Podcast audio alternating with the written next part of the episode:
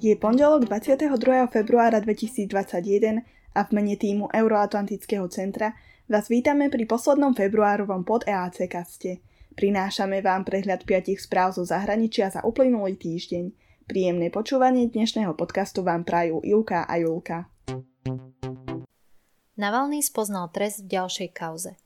Moskovský mestský súd udelil v sobotu opozičnému politikovi Alexejovi Navalnému pokutu 850 tisíc rublov čo je približne 9500 eur potom, čo ho uznal za vinného z ohovárania veterána druhej svetovej vojny. Podnetom pre stíhanie Navalného v tejto kauze boli jeho komentáre k reklamnému spotu prokremelskej televízie RT na podporu hlasovania za dodatky k ústave. Navalný vtedy v príspevku na svojom komunikačnom kanáli v sieti Telegram i na sociálnej sieti Twitter označil ľudí, ktorí v ňom účinkovali za skorumpovaných lokajov, hambu krajiny, ľudí bez svedomia a zradcov. V spote sa objavil aj veterán Arťomenko. Verdikt kauze veterána bol zverejnený len niekoľko hodín potom, ako Navalnému potvrdili nepodmienečný väzenský trest v inom prípade. Údajnej sprenevery desiatok miliónov rublov spoločnosti i Rocher. Navalný tak bude musieť stráviť viac ako 2 roky a 6 mesiacov v trestaneckej kolónii. Alexej Navalný sa 17. januára vrátil do Ruska z Nemecka, kde sa liečil z vlanejšej otravy nervovo-paralytickou látkou novičok. Okamžite po prílete do Moskvy ho však zadržali a umiestnili do väzby. Komisia pre ľudské práva OSN v Južnom Sudáne v piatok zverejnila správu, v ktorej hovorí o stovkách zabitých, stá tisícoch vysídlených osôb, ako aj o množstve unesených detí, znásilnených či násilne vydatých žien – Násilie, ktoré zúri v rozsiahlých častiach Južného Sudánu, rok po podpísaní mierovej dohody o ukončení občianskej vojny, je podľa správy OSN oveľa horšie ako počas samotnej vojny. Rozsah násilia presahuje mieru násilia vo vojne v rokoch 2013 až 2019, uviedla predsednička komisie Jasmin Solka. Odhaduje sa, že počas občianskej vojny zomrelo takmer 400 tisíc ľudí a milióny sa stále zotavujú z ťažkých zranení. Podľa OSN sa útoky ozbrojených skupín na civilistov v roku 2020 ešte zintenzívnili. Člen komisie Andrew Kleppen uviedol, že rozsah násilia a skutočnosť, že miestne ozbrojené skupiny používajú novšie zbranie, naznačujú zapojenie štátnych síl alebo externých aktérov. Úradujúci juhosudánsky vojenský hovorca Santo Domičov uviedol, že to nie je prvýkrát, čo komisia vydala správu v podobnom znení. Nie sme proti vašej správe, ale musíte to s nami konzultovať, aby sme to v prípade chýb, ktorých sa niektoré naše inštitúcie dopustili, mohli napraviť. Uviedol hovorca a dodal, že vláda a armáda nebudú akceptovať negatívne kampane vedené prostredníctvom médií. Južný Sudán získal nezávislosť od Sudánu v roku 2011 po 10 ročiach občianskej vojny. Násilie vypuklo koncom roka 2013 potom, čo prezident Salva Kiir z etnickej skupiny Dinka vyhodil viceprezidenta Rieka Machara, člena skupiny Nuer. Sťažnosť BEUC na TikTok Európska spotrebiteľská organizácia BEUC podala spolu s Európskou komisiou minulý útorok stiažnosť na sociálnu sieť TikTok, ktorá je u detí a tínedžerov mimoriadne oblúbená.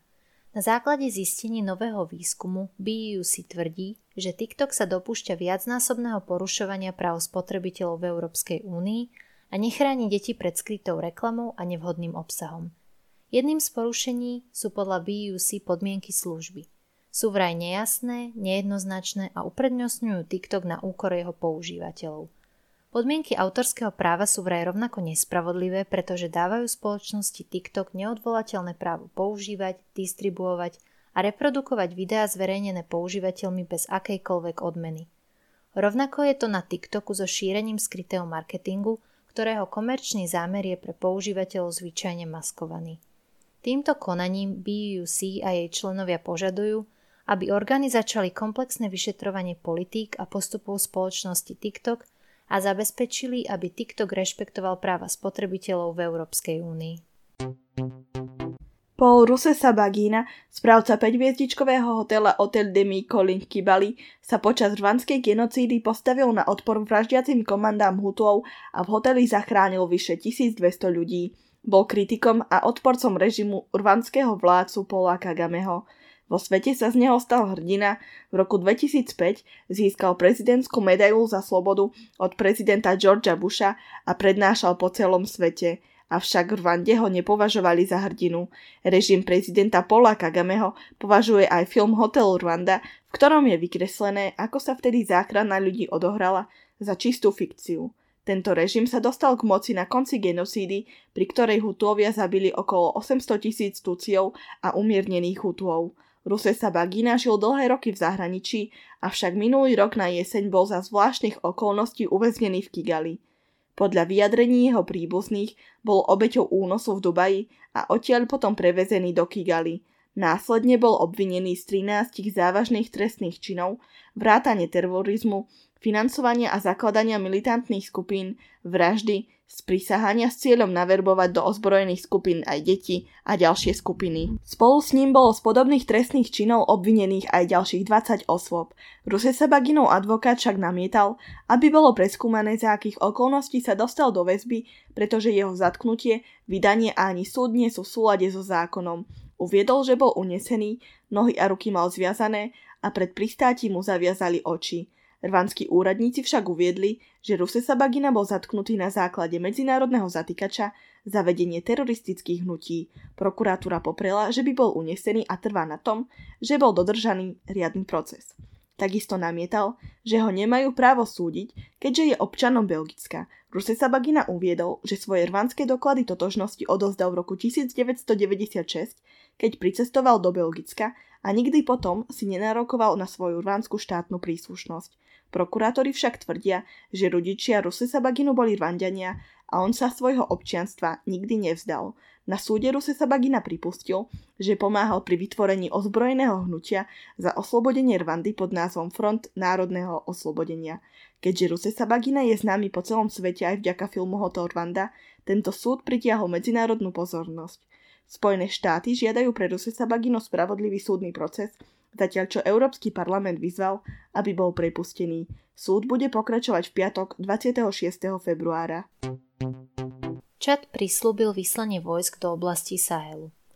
Na minulotýždňovom samite krajín Burkina Faso, Čad, Mali, Mauretánia, Niger a Francúzsko sa lídry týchto krajín dohodli na vyslaní čadských jednotiek do oblasti Sahelu, kde pôsobia viaceré organizované džihadistické skupiny. Podľa OSN majú džihadisti v sahelskej oblasti na svedomí niekoľko tisíc mŕtvych a svojimi činmi prinútili k presídleniu viac ako 2 milióny obyvateľov. Čadský prezident Idris Deby Itno prislúbil vyslanie viac než 1200 vojakov do oblasti Sahelu, ktorí budú rozmiestnení na hraniciach medzi Nigerom, Mali a Burkinou Faso. Deby na začiatku samitu taktiež uviedol, že nastal čas, kedy by medzinárodné spoločenstvo malo urgentne zvýšiť prostriedky na rozvoj a zmiernenie chudoby v tomto regióne s cieľom prerušiť početné nábory džihadistických skupín. K samitu týchto piatich afrických krajín, samonazývajúcich sa aj ako skupina G5, sa pripojilo už skôr spomínané Francúzsko, ktoré už dlhé roky usiluje o zníženie svojej vojenskej prítomnosti v tejto nestabilnej oblasti – Emmanuel Macron však na samite plne podporil snahy afrických krajín o potlačenie konfliktov vyvolávaných rôznymi džihadistickými jednotkami či skupinami. Islamistickí bojovníci v Saheli sa prvýkrát objavili na severe Mali v roku 2012 počas rebelie etnických tuarekských separatistov, nad ktorou neskôr získali kontrolu džihadisti. Aj napriek viacerým vojenským úspechom týchto afrických krajín majú džihadisti stále kontrolu nad rozsiahlými územiami Sahelu a útoky neutíchajú. Chýbajúce financie, slabá správa veci verejných či nestabilita regiónu tak stále nahrávajú do kariet džihadistickým skupinám. To by bolo pre dnešné vydanie všetko. Ďalšie informácie o Euroatlantickom centre nájdete v popise tohto podcastu, taktiež na našom Facebooku alebo Instagrame. Prajeme vám príjemný a úspešný týždeň. Do počutia.